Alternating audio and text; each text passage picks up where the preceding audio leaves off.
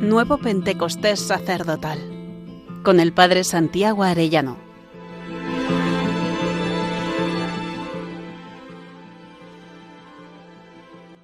Día 40, Pentecostés, tercera conversión y la consagración al Espíritu Santo. Desde el principio de este itinerario hemos querido permanecer en el cenáculo, pero hoy especialmente queremos hacerlo para recibir al Espíritu Santo y consagrarnos a Él meditamos los hechos de los apóstoles, habían llegado a la sala superior donde se alojaban Pedro y Juan, Santiago y Andrés, todos perseveraban unánimes en la oración junto con María, la Madre de Jesús. Al cumplirse el día de Pentecostés estaban todos juntos en el mismo lugar. De repente se produjo desde el cielo un estruendo como de un viento que soplaba fuertemente y llenó toda la casa donde se encontraban sentados vieron aparecer unas lenguas como llamaradas que se dividían posándose encima de cada uno de ellos. Se llenaron todos de Espíritu Santo y empezaron a hablar en otras lenguas, según el Espíritu les concedía manifestarse. Residían entonces en Jerusalén judíos devotos venidos de todos los pueblos que hay bajo el cielo. Al oírse este ruido acudió la multitud y quedaron desconcertados porque cada uno los oía hablar en su propia lengua.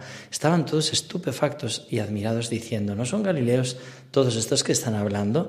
Entonces, ¿cómo es que cada uno de nosotros los oímos hablar en nuestra lengua nativa?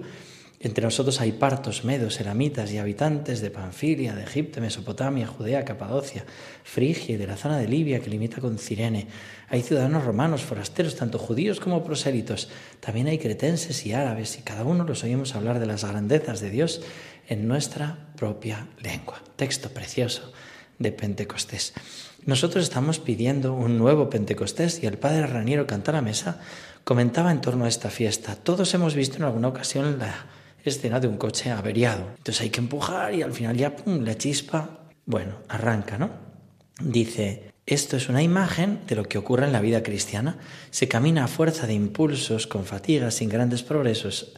Y pensar que tenemos a disposición un motor potentísimo, el poder de lo alto, que espera solo que se le ponga en marcha. La fiesta de Pentecostés debería ayudarnos a descubrir este motor y cómo ponerlo en movimiento. El relato de los hechos de los apóstoles comienza diciendo al llegar el día de Pentecostés, porque en el Antiguo Testamento se celebraba Pentecostés. ¿Y en qué consistía? En el día, los 50 días de la salida de Egipto, del Éxodo, el día que Dios entregó la ley. Y a los 50 días de la Pascua de la muerte redentora, Dios Jesús nos enseña la nueva ley, nos la entrega, la ley del Espíritu Santo, que nos hace capaces de vivir toda la ley.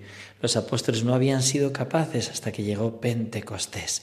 El secreto para experimentar aquello que Juan 23 llama un nuevo Pentecostés se llama oración.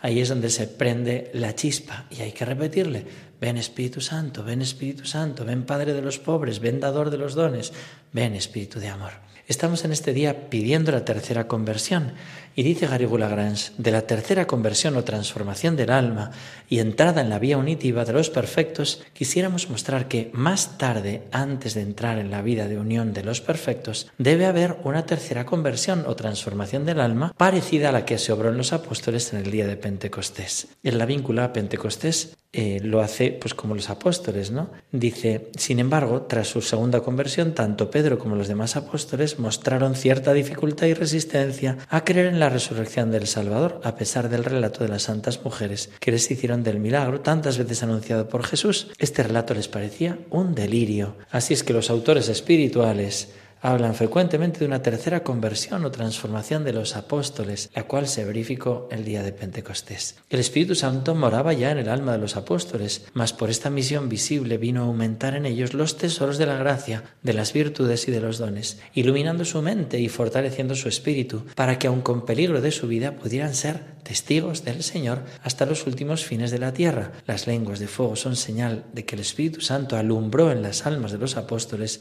esta llama viva del amor, de que hablará más tarde San Juan de la Cruz. El padre Raniero también explica muy parecido de esta tercera conversión, que la vincula al texto de Apocalipsis 3. Conozco tus obras, no eres ni frío ni caliente, porque eres tibio y no eres frío ni caliente, te voy a vomitar de mi boca. Sed celoso y conviértete. Tercera conversión. No seáis perezosos en hacer el bien, sed en cambio fervientes en el Espíritu. Romanos 12, 11. Esto de en el Espíritu explica que no hace referencia a un voluntarismo, ¿no? Yo, venga, yo por, mi, por mis puños, ¿no?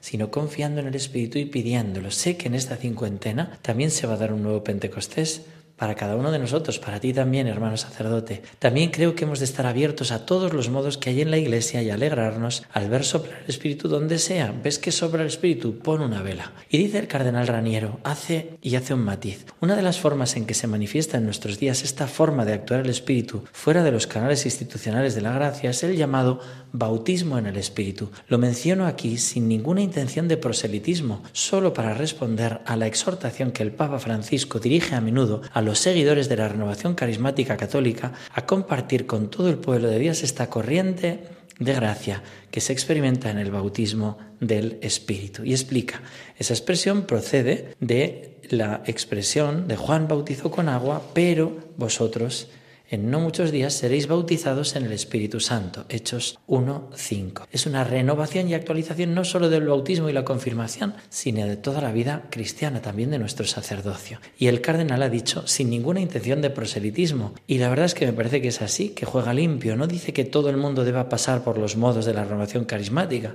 aunque es un cauce que está ocurriendo todo esto muy bonito. Pero él dice, es justo esperar que todos pasen por esta experiencia. Es la única manera posible de experimentar la gracia de Pentecostés y dice, estoy convencido de que no, que el Espíritu Santo lo han recibido innumerables cristianos que han tenido una experiencia análoga sin saber nada sobre el bautismo en el Espíritu, recibiendo un evidente aumento de gracia y una nueva unción del Espíritu después de un retiro, una reunión, una lectura, incluso una tanda de ejercicios espirituales, pueden muy bien terminar con una invocación especial del Espíritu Santo si quien los guía lo ha experimentado y los participantes desean hacerlo.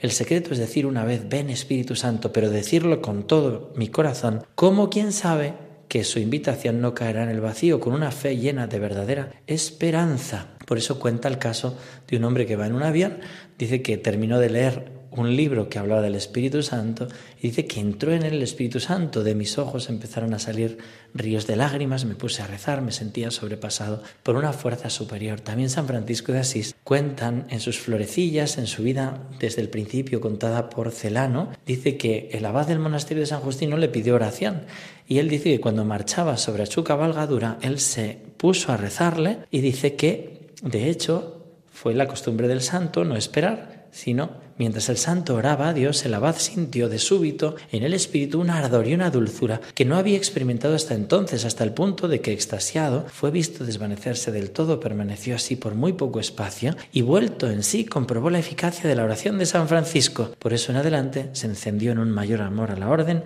y contó a muchos como milagroso lo acaecido. Vamos a consagrarnos al Espíritu Santo, como dice Garrigou Lagrange, el cristiano que se ha consagrado a María Medianera, según la fórmula del bienaventurado Griñón de Montfort, después de haberlo hecho al corazón de Jesús, encontrará ricos tesoros de gracias en la consagración al Espíritu Santo frecuentemente renovada.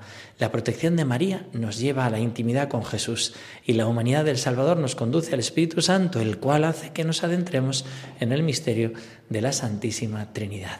Veíamos también como a la Beata Concepción Cabrera le decía, deben todos los sacerdotes hacer una consagración general y particular al Espíritu Santo, pidiéndole por intercesión de María que venga a ellos como en un nuevo Pentecostés. Pues eso es lo que pedimos ahora con esta fórmula del director espiritual de la Beata Concepción Cabrera, consagrándonos al Espíritu Santo, el Padre Jesús Ruller.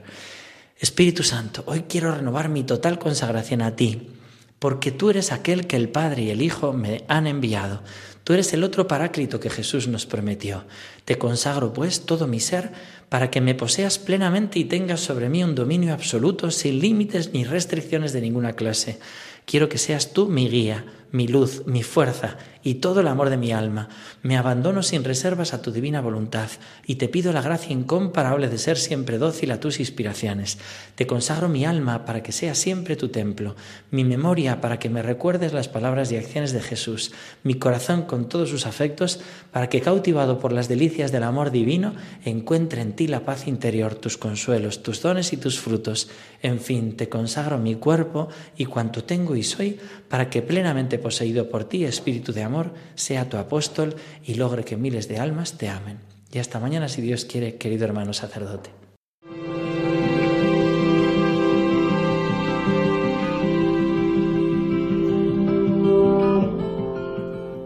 Nuevo Pentecostés sacerdotal con el Padre Santiago Arellano.